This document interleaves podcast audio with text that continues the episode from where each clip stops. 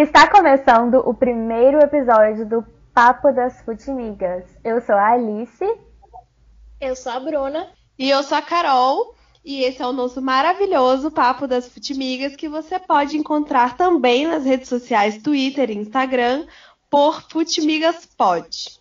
E o episódio de hoje, nosso episódio inaugural, vai falar sobre mulheres no esporte, de uma forma bem geral, para a gente começar aí essa discussão que tem tantos assuntos a serem é, conversados. Então a gente já vai começar com a palavra da nossa historiadora Bruna Barenco, falando um pouco sobre é, como o futebol começou, como foi o início dele aqui no Brasil, passando por cima assim um breve resumo sobre a história do futebol para a gente entender um pouco para chegar finalmente e falarmos sobre o tema de hoje, que é as mulheres no esporte.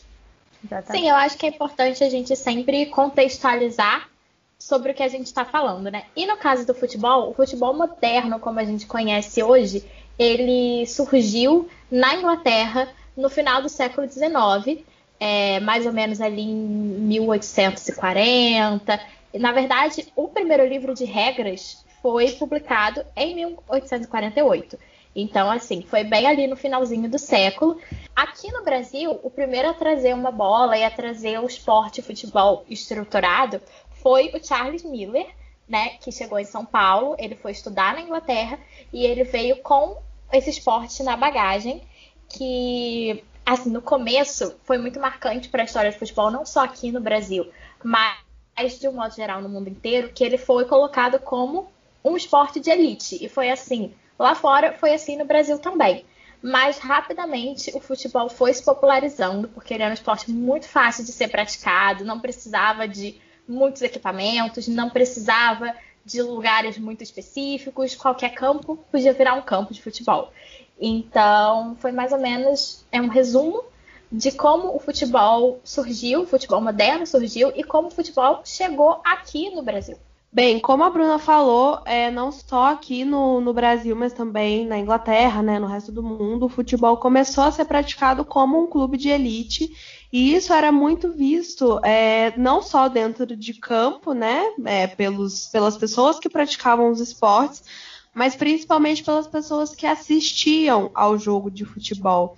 Tanto que existem registros de alguns ingressos né, de 1800 e 90, 1900 ali, é, que os ingressos eram caríssimos assim para a época.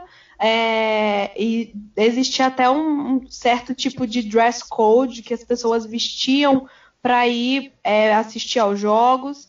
Muitos ingressos, assim, existem fotos desses ingressos antigos hoje, é, registros de que esses ingressos eram até escritos em inglês para venda.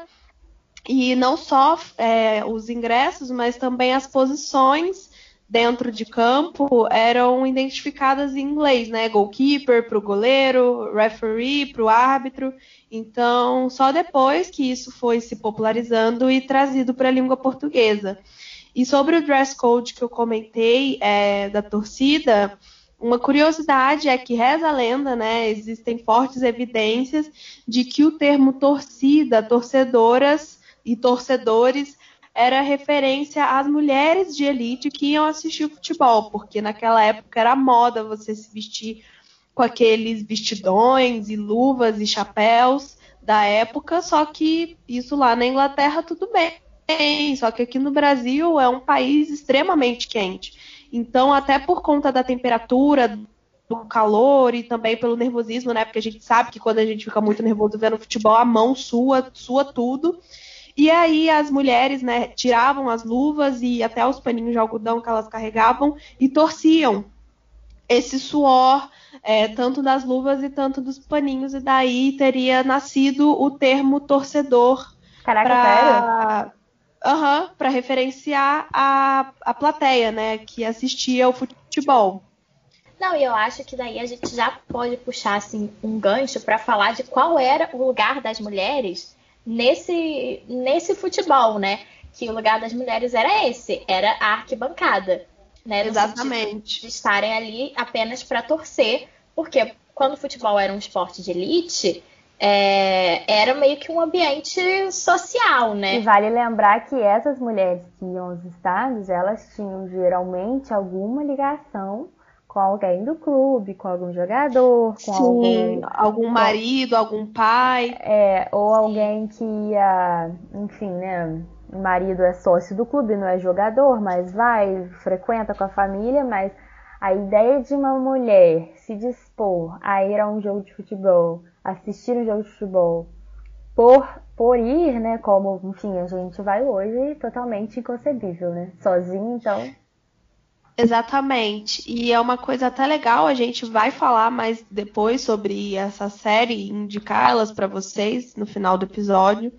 Mas é uma série que se chama The English Game, ela está disponível no Netflix. E uma cena que me marcou muito, eu assisti essa série com muito cuidado, né? Prestando atenção em todos os detalhes. Eu até estava com um caderno na mão, anotando várias coisas. E uma cena que me marcou muito é, foi o capitão do Old Etonians, eu acho que é esse o nome do clube, se eu não me engano. Sim. Que a, o Arthur Kinnaird acho que é assim o nome dele, e, e, que ele era o capitão do time e a esposa dele sempre ia aos jogos para assistir, ela ficava pé da vida com é, com o comportamento dele em campo, porque no primeiro episódio a gente consegue ver que ele meio que resolve o jogo na porrada, né? Chegando dando carrinho, aquela Sim. coisa toda. E a esposa dele vai e fala com ele, tipo, eu não concordei com o jeito que você jogou hoje, você é muito melhor do que isso não sei o que, e ele fala, tipo, como de uma forma assim, você é mulher, você não tem que dar palpite do meu jogo de futebol. O que eu gostei muito dessa, dessa série, né? Porque óbvio que essa série também é romantizada, né? Porque é uma questão, né? As mulheres tinham pouquíssimo direito de falar, né, sobre, sobre futebol nessa época, mas é que é legal que eles retratavam a arquibancada como era, né? Os gentlemen lá, né, que eram os cavalheiros, né, uma, é, numa espécie de camarote, as esposas muito próximas ali, umas das outras, as esposas, famílias dos jogadores, e tinha uma parte ali, né, que não era, não era nem arquibancada, que era onde ficavam os torcedores, poucos, né, mas geralmente também ligados a pessoas é, do clube. E nessa área, que era como se fosse uma pequena geral, não existia mulher, não tinha nenhuma mulher ali, porque ela não. Sim. Era impossível. Isso, isso é uma coisa que eu notei muito na série, que eu acho muito interessante, assim. Sim, acho que essa série ela consegue ter um bom equilíbrio entre a ficção e entre retratar uma história real, Sim. né? Porque é importante falar que ela é baseada numa história real é, bem ali nas origens do, do futebol, desse futebol moderno que eu comentei no início. Então, ela também mostra um pouco de como é que era, onde que a mulher se encaixava nesse ambiente do futebol. E a resposta é que ela não se encaixava muito, na verdade. É melhor que ela Exatamente. não se encaixe, o ideal era lá fora. Como é ainda é. para alguns homens, né? O ideal é que a gente esteja fora. E acho que a Bruna também, mais uma vez passando a palavra para a historiadora, pode falar sobre o preconceito que existia das mulheres que, que praticavam futebol não só é, aqui no Brasil, mas também ao, retorno, ao redor do mundo. E até existiu uma lei, né, Bruna, que proibia a prática de esportes das mulheres, né? Sim, exatamente. É, existiu uma lei que ela foi é, da era Vargas, de 1941 é o Decreto-Lei número 2119.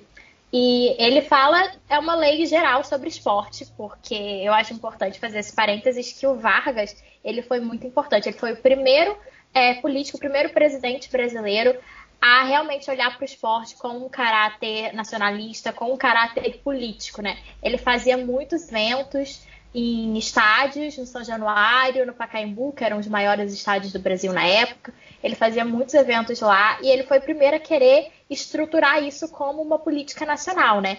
E aí nessa lei de esportes em geral tem um artigo, que é o artigo 54, em que ele fala que as mulheres eu vou ler aqui para vocês e depois a gente vai deixar nas referências o, o link da lei, porque está em aberto, qualquer pessoa pode, pode olhar lá as mulheres não se permitirá a prática de desportos incompatíveis com as condições de sua natureza, devendo, para esse efeito, o Conselho Nacional de Desportos baixar as necessárias instruções às entidades desportivas do país. Ou seja, alguns esportes, incluindo o futebol, eram proibidos por lei que as mulheres praticassem esses esportes, porque teoricamente não tinham corpos compatíveis. Ou seja, é aquele discurso ali biológico de que existem coisas que são para homens e coisas que são para mulheres, que o esporte deixaria o corpo da mulher muito atlético e que ela não, não deveria praticar. E o mais assim interessante, o mais chocante disso tudo é que essa lei ela vigorou até 1983. Mas apesar disso, não significou que as mulheres não jogaram futebol nesse tempo. Existiram vários times completamente compostos de mulheres que continuaram praticando o esporte, mesmo sendo literalmente proibido por lei. É, e é importante falar que, que a, Bruna, a Bruna frisou bem, né, que os corpos ficariam atléticos e, novamente, não era de autoridade das mulheres definir como elas gostariam de ter os próprios corpos, né, porque isso é uma coisa aí que não, é, aparentemente não era, aliás, aparentemente não, não era nosso direito até muito pouco tempo atrás, né. É, essa lei é, é a prova histórica, né, que a gente precisa, né, para justificar a importância de estar aqui ocupando espaços, né? É que essa lei existiu, ela é, ela é, documental, ela é uma prova histórica que fala assim, olha aqui, por que, que eu estou aqui, ó? Não é, não é mimimi, não é nada, enfim, é simplesmente eu estou tentando fazer uma espécie de justiça porque eu posso sim ocupar esse espaço. E acho que passando desse ponto das mulheres atletas, a gente pode falar um pouquinho também sobre as mulheres no jornalismo esportivo, né? Sim. Que até então, é, não só dentro de campo, a gente via um time completamente masculino, tanto é, narrando, comentando, apresentando programas não só de futebol, mas de esportes em geral. E Sim. dando a palavra agora para nossa jornalista, a Alice, uh. para falar um pouco sobre as mulheres nesse jornalismo esportivo. Tentando aí formar, né, mas quase jornalista, vamos lá. É, essa área realmente da jornalista esportiva é a minha área de pesquisa, né, principal na faculdade. E há muito, assim, como que eu posso dizer, muita discussão sobre quem foi a primeira mulher jornalista esportiva no Brasil.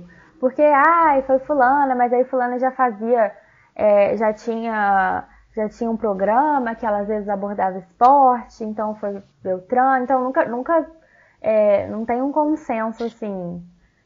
Alguns sites é, se referem a umas, outros sites se referem a outras, mas é, majoritariamente conhecida como a primeira de fato foi a Marilene Dabus, que é a primeira mulher repórter que cobriu futebol no Brasil e ela começou a atuar nos anos 60 no Brasil e ela foi para as amigas flamenguistas. Aí ela começou a atuar no final da década de 60 e ela chegou a ser, ela era flamenguista e ela começou, ela chegou a ser vice-presidente da comunicação do Flamengo na década de 80.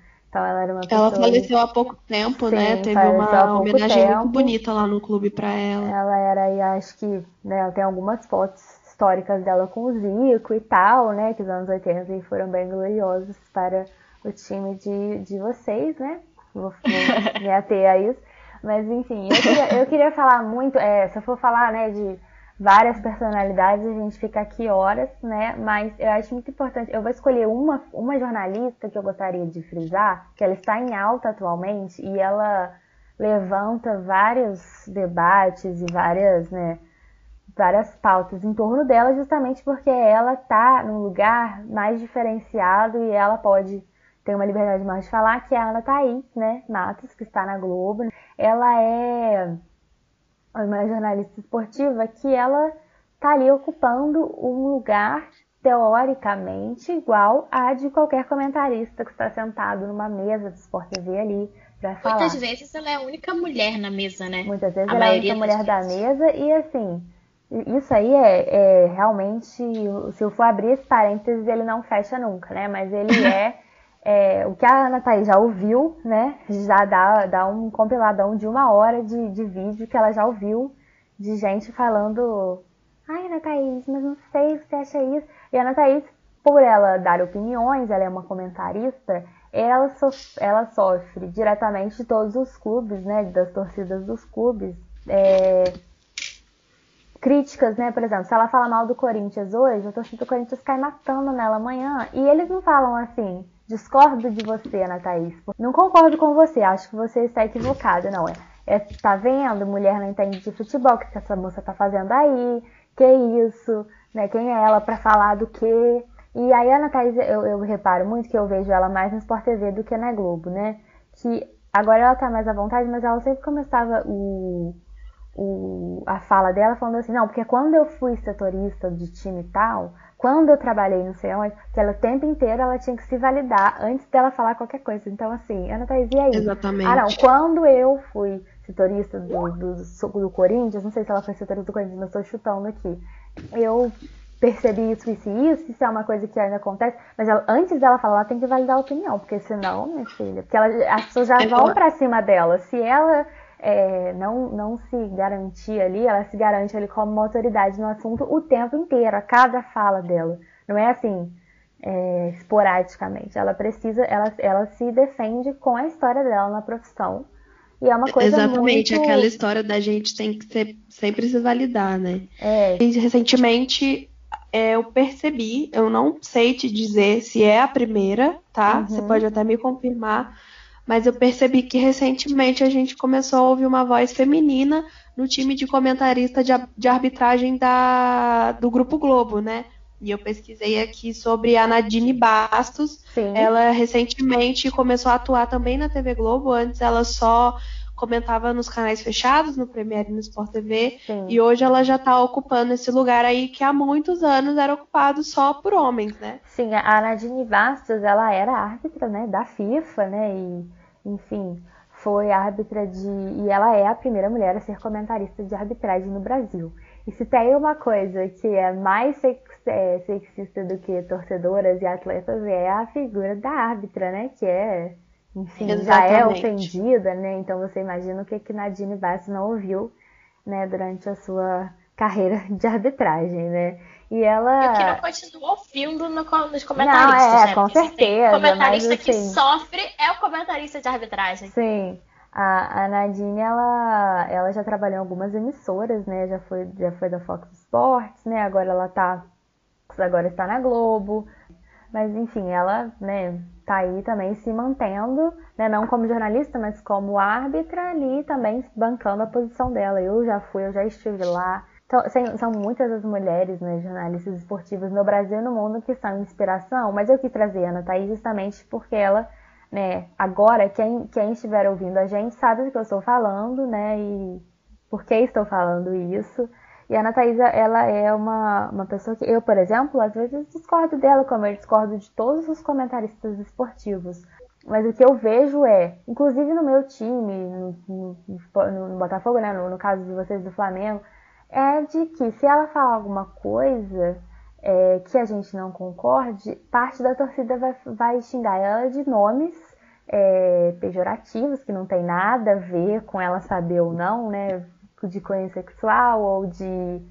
é, ou invalidar a opinião dela, porque você não entende nada, você é burra, você. Enfim, então ela é. Ela tá ali numa situação muito difícil, muito guerreira, né? Ela tá abrindo muito, muito caminho, porque ela tá ali. é, se equiparando, né? Ela tá ali de igual para igual com os comentaristas. Isso é muito difícil. E ela se mantém nessa postura. Ela, ela tem essa, essa, essa noção de quem ela é e por que, que ela tá ali. E ela não se encolhe diante do que ela escuta, que é muita coisa, o dia inteiro. Enquanto a gente está nesse assunto da- das mulheres como jornalistas esportivas e tal, e a gente já falou de torcedor um pouco antes, eu acho que vale a pena a gente trazer à tona as questões das musas, que felizmente Nossa, estão sim. caindo em desuso. Sim. Mas, porque, assim, era muito comum ter as musas dos times, as musas da Copa, né? Eu acho Sim. que todo mundo vai lembrar que. acredito que foi em 2014 que a Fernanda Gentil era ai, a musa da Copa. Então, assim, Sim. a mulher não estava sendo vista pelo seu trabalho. Né? A mulher não estava sendo vista como uma torcedora, no caso das musas dos times, né? Ela está sendo vista ali como um objeto. Era uma coisa que era passada na TV, por exemplo, a musa do Botafogo, a musa do Flamengo, a musa Sim, de né? aqui qualquer time. Mulheres E é- seminuas, E né? aí as mulheres, assim, de biquíni, desfilando com uma faixa e posando nua com uma bola na mão e é. assim, sabe? Ai, assim, é uma coisa muito complicada de se dizer, né? Não é. Eu até deixei de seguir uma página esses dias fala, que divulgou exatamente isso. E, é, e é uma coisa assim, eu, eu não sei qual é a. Qual é a. Por exemplo, eu tenho um jornal aqui do Rio, do estado do Rio, que todo, toda vez que tem clássico, todo domingo de clássico, vem as duas musas do time, entrevistam as duas musas. E, e, eu acho engraçado porque eu, por exemplo, leio esse jornal do Rio, porque meu avô compra esse jornal, e eu costumo ler no, aos domingos. E eu, né, eu vou ler como uma pessoa que é torcedora e quer saber de esportes, quer saber informação do jogo que vai ter, da, da, da, corrida de Fórmula 1 que vai ter, enfim. Você claramente sente que você não pertence àquele lugar, né? Que é um conteúdo que não é para você ali, né? Porque você já imediatamente percebe que está diretamente é, direcionado a homens esse conteúdo, né? E que, e que você ali tá sendo intrusa, né? Você tá lendo ali porque você quer, porque não é para você o conteúdo. E não era bem, não é bem assim Exatamente. que tem que ser até hoje, né? Eu sou formada em design de moda e eu fiz o meu TCC sobre a evolução dos uniformes rubro-negros do Flamengo. Então, é a minha área de, de, pesquisa, né? Então, eu confesso que eu não sei sobre os uniformes dos outros times, assim, o que eu sei, eu sei pouca coisa. Então, eu vou focar aqui no que é a minha área de pesquisa, tá bom? Falar um pouquinho sobre o uniforme do Flamengo. É, acredito que em todos os times seja tenha acontecido isso mesmo nos primeiros anos de, de futebol aí em 1900, 1910 por aí, é, daquele de, de, ser um uniforme mais é, como que a gente diz amador, né, entre aspas, Sim. que é costurado em casa é, um tecido específico, né? É. Exatamente, né? Os tecidos eram de algodão, aquela coisa toda. Existem até relatos de que os uniformes eram lavados no clube, estendidos nos varais lá do, do, do Flamengo. E também que o número, quando ele começou a ser utilizado no uniforme, ele era costurado pelas mães ou pelas esposas dos jogadores, né? Nos uniformes. É... Então, isso é uma coisa muito legal, assim, de se lembrar. E aí, a primeira pessoa a revolucionar os uniformes do Flamengo foi uma mulher, que foi a Elza Braga, musa maravilhosa, minha ídola eterna. Sou muito fã dessa mulher. E ela é formada em design pela ESD, que se eu não me engano, é um departamento de, do, do, da, da UERJ, né, que é a Universidade Estadual do Rio de Janeiro. E a Elza Braga se formou na ESD e para quem não conhece, a Elza Braga, ela é ex-esposa do Márcio Braga. Márcio Braga, creio que todos os flamenguistas vão conhecer, né, que é ex-presidente do clube. Eu já ia mandar aqui. Eu, eu conheço mais a Elza Braga do que ele. É. Não... Nunca sei. É, é exatamente. É a Elza Braga, né, ex-esposa do, do Márcio Braga, e ela é formada em design industrial pela ESD, e ela em 77 terminou a faculdade dela, e na década de 80, e ela diz que ela não ligava para futebol, não torcia para o Flamengo, não, não tinha nenhuma ligação assim afetiva com futebol, mas que por conta do Márcio Braga, ela sempre ia aos jogos no Maracanã para ver o Flamengo jogar. Assim como eu, né, ela virou flamenguista no, no estádio e assim, ela fez um trabalho, uma revolução muito importante no Flamengo. Porque antigamente os uniformes do Flamengo tinham as listras mais medianas, mais finas assim. E assim, além do tecido ser um caos, tecido ser pesadíssimo, imagina um tecido quente, você suado, aquele negócio fica pesado, molhado. É assim, os tecidos eram feitos de algodão. Pega um algodão e molha. O algodão vai absorver a água toda e o algodão vai ficar pesado. Agora pensa uma pessoa fazendo esporte vestindo aquilo. Então, não só nessa questão do tecido é, mas também no design, porque os uniformes do Flamengo eram, tinham as listras muito finas, então não dava para ver o número direito.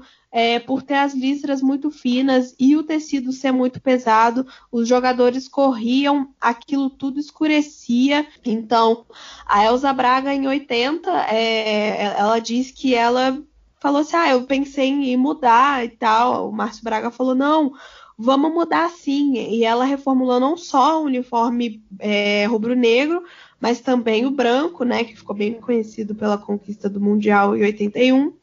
É, e é um dos mais bonitos até hoje, na minha visão, ou mais bonito até hoje, tanto de profissão, tanto assim por eu ser flamenguista e os uniformes dela serem tão importantes, é, ela marcou muito a história do, do clube, né? Pelo trabalho que ela fez, ela revolucionou a produção de uniformes do Flamengo, tanto que ela foi a primeira profissional da área mesmo a trabalhar especificamente com os uniformes do clube. Antes não existia nenhuma nenhum setor assim exclusivo para produção de uniformes com pessoas especializadas no Flamengo.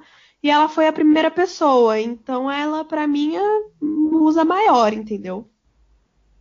Ah, e só me corrigindo aqui, Alice, é, o nome do curso que ela é formada não é design industrial, é desenho industrial. Ah, sim, ok. Porque uh, não, não existia esse termo ainda, design.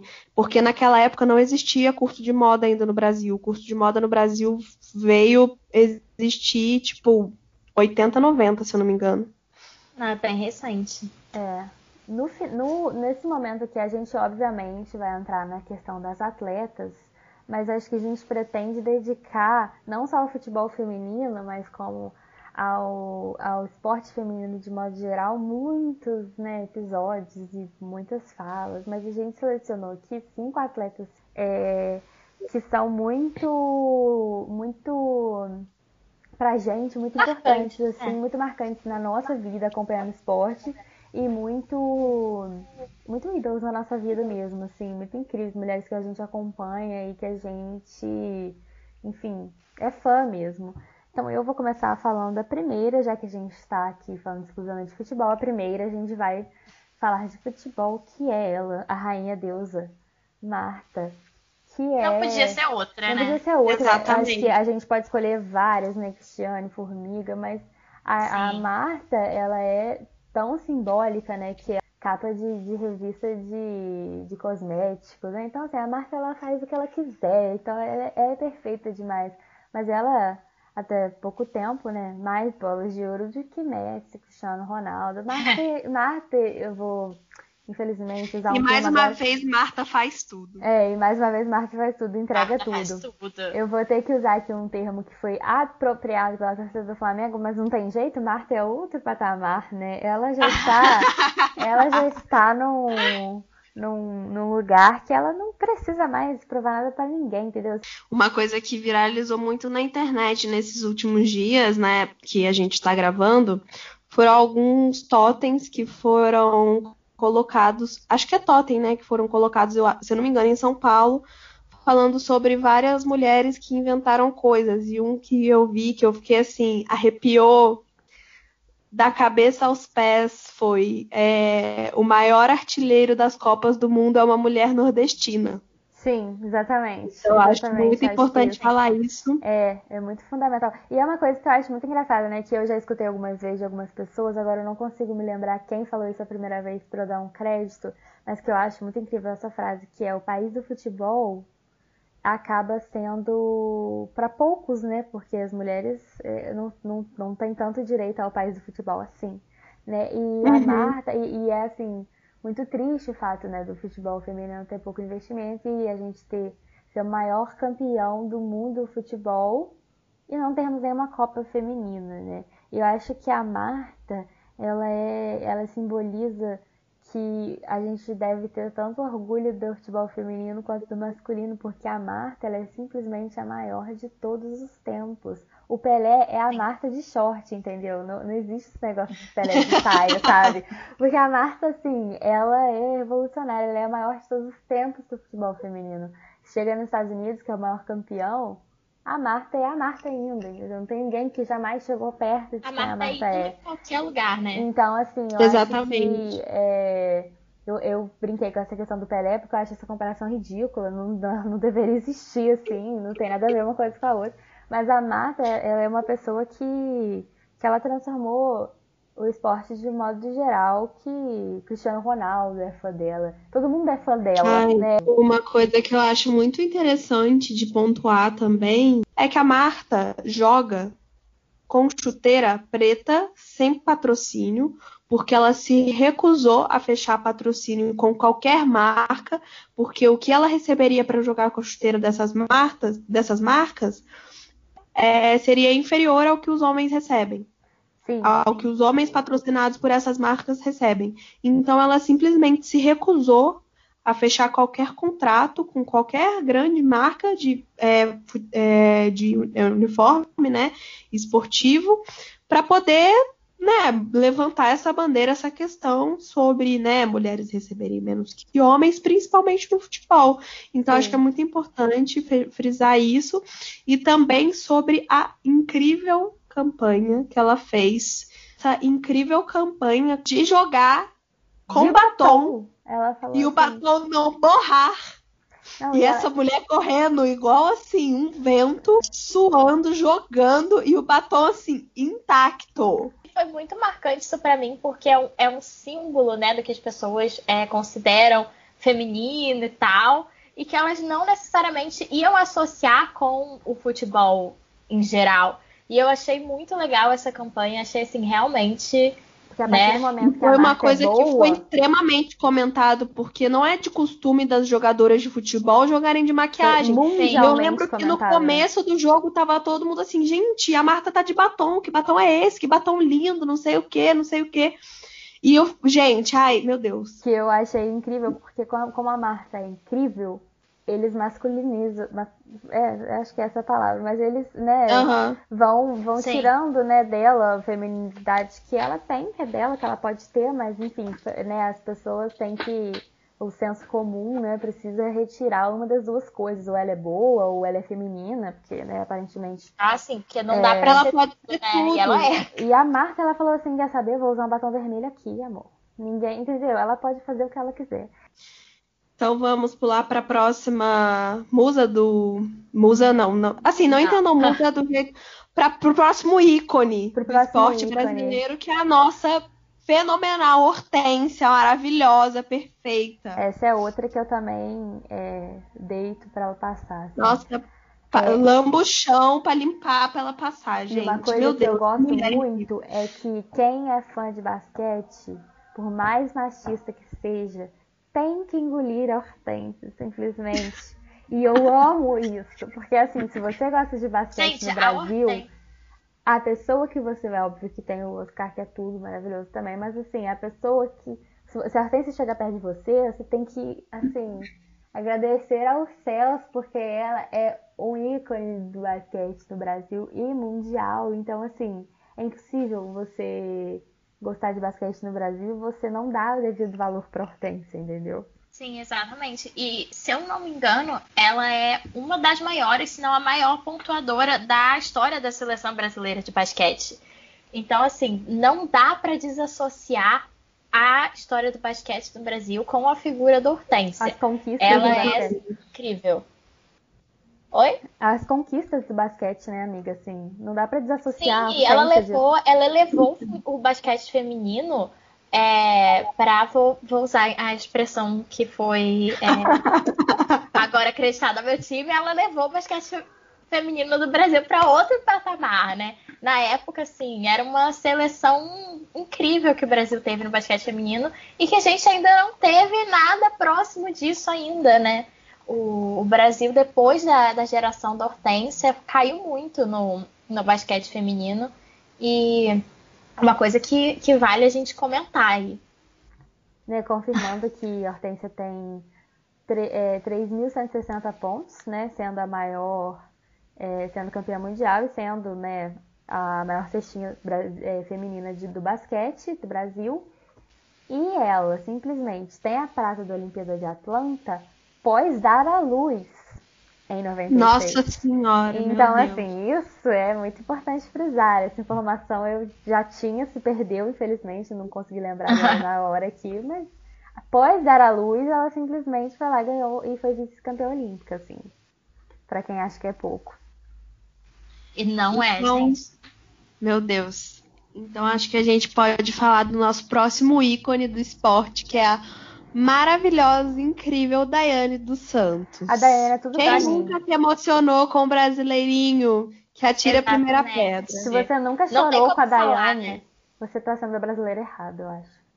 Sabe, assim.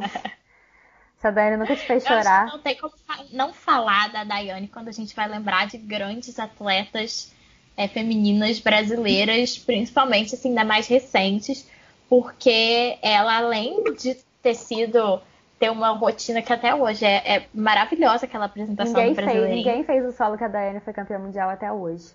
Ninguém fez. Exatamente. ela tem um salto, né? Ela conseguiu criar um novo é, movimento na ginástica. Então, assim, isso é, é incrível. O famosíssimo duplo twist carpado é de Daiane, né?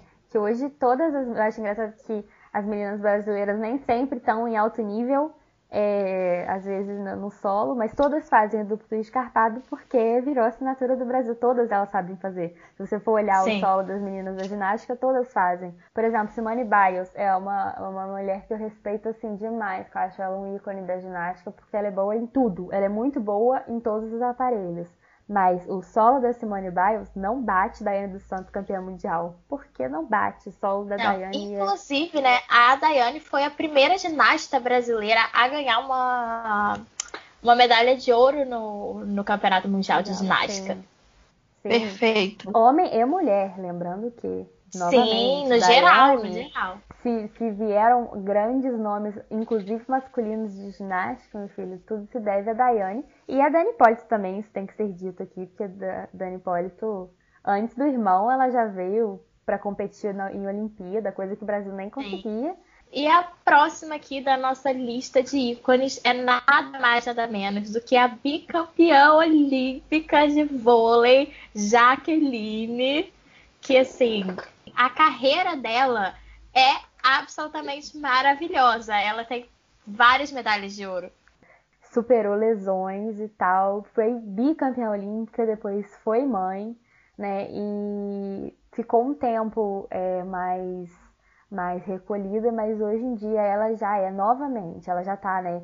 Em algumas jogadoras da geração dela já aposentaram, assim, e ela tá numa numa energia que ela é para mim, acho que hoje a jogadora de vôlei brasileira que mais está rendendo é ela hoje ainda. Então hoje assim, ela joga lá é, no Osasco, né? Ela joga no Osasco. Então assim, ela é ela é muito guerreira, assim, a carreira dela é toda pautada em superação e transformar coisa ruim em coisa boa e, enfim, decidir ganhar. Jaqueline não estava ali por acaso, né? Ela é geralmente a maior pontuadora já foi melhor do mundo várias vezes, né? No vôlei isso acaba sendo menos divulgado, né? Porque a Jaqueline já foi melhor do mundo várias vezes, né? Ela tem esse, uhum. um histórico assim impecável. Onde ela vai também, novamente, onde vai Jaqueline, em qualquer lugar do mundo, ela é a bicampeã olímpica Jaqueline, que hoje em dia ela é, tá, faz até TikTok, ela é uma diva, ela faz. Influencer. Sim, e para fechar a nossa lista, a gente tem a Rafaela, que foi a primeira medalha de ouro das do Brasil nas Olimpíadas do Rio 2016. Então, eu acho que assim, ela já tem uma, uma história incrível. E eu acho que essa conquista, esse momento, é, é o momento que eu vou lembrar pro resto da minha vida. Eu tá vendo aquela luta e tá vendo a, uma brasileira ganhar a medalha de ouro aqui no Rio de Janeiro foi assim. Foi uma comoção geral, né? Nacional. Todo Tanto mundo ficou emocionado na hora que começou a tocar o hino do Brasil, aquela mulher maravilhosa no pódio, chorando. Ai, todo mundo chorou junto, gente. Não tem como. Tanto ela quanto a Sara me emocionaram muito, mas a Rafa, pô, a Rafa foi no Brasil, né? Foi uma mulher negra ganhar o primeiro ouro da Olimpíada do nosso país. E a Rafa também, ela não perde nível, né? No, no, no na Olimpíada de 2012, ela quase, né? Deu, foi quase né? Ela foi eliminada porque o judô não tem muito isso de ouro garantido, né? O judô é meio uhum. imprevisível, mas ela, ela. Ela teve um golpe legal, né, em 2012. É, em 2012, e aí foi, né?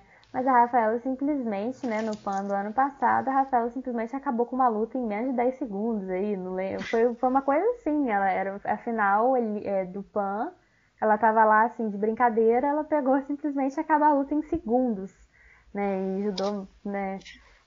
Pegou, meteu em pão ali acabou. E ela, tudo que ela representou ali, né, Rafaela, da comunidade e, e criada no Rio. É, né? assim como, assim como a Jaqueline, né? Assim, todas essas outras que a gente pontuou vieram de lugares diferentes, cada uma com a sua luta, mas assim como a Jaque, né, que a gente acabou de pontuar, a, a Rafa teve que superar muita coisa para poder Sim. chegar onde ela chegou, né? Então é muito importante isso. A gente escolheu essas cinco para falar aqui hoje, porque, pô, a gente pode ficar aqui até amanhã. Que justamente futebol, basquete, ginástica, vôlei e judô são, são, são os esportes, além da natação, claro, mas são os esportes que eu acho que o brasileiro mais tem amor de ver na vida, assim. Essas foram as nossas primeiras né, considerações sobre a mulher no esporte. A gente veio aqui para isso, né, acima de tudo mas a gente tentou passar pelas nossas áreas profissionais, pelas atletas, né, e fez um, um panorama geral. A diferença também começa, né, que a gente fala muito sobre não dar mídia, né? Ah, tá, o time não valoriza o time feminino, né, ou o esporte e tal, não, não tem, as mulheres não têm visibilidade. Sigam as atletas, dos seus times. Sigam os times de futebol femininos do Instagram, do futebol feminino dos seus times. Sigam as atletas, comentem, gerem engajamento para essas atletas. Porque hoje em dia, né, a gente, a mídia, a gente também ajuda a fazer. Então, dê, siga o time olímpico brasileiro, siga as atletas, né, deem, deem para elas o, status que elas merecem. Se você vai, por exemplo, no Instagram da, da Daiane, ela tem pouquíssimos seguidores comparado ao, ao, à importância dela para o Brasil. Sim, eu gostaria de lembrar a vocês que se vocês pensarem em algum tema legal, querem que a gente fale de algum esporte específico, né? Sigam aí nas redes sociais e deem as sugestões que nós estamos aqui abertas. A gente tem várias ideias de temas que podemos falar mas estamos abertas e queremos saber a opinião de vocês que escutaram até aqui. Exatamente. E lá no nosso Instagram, lembrando que é @futmigaspod. Acho que a gente pode até fazer uma thread no Twitter também. É, vamos deixar não só indicações, mas também complementar o assunto que a gente conversou aqui hoje, que é o que a gente falou. Se fosse para falar tudo, a gente ia ficar falando até amanhã. Esperamos vocês no próximo episódio. Um beijo e até mais. Tchau!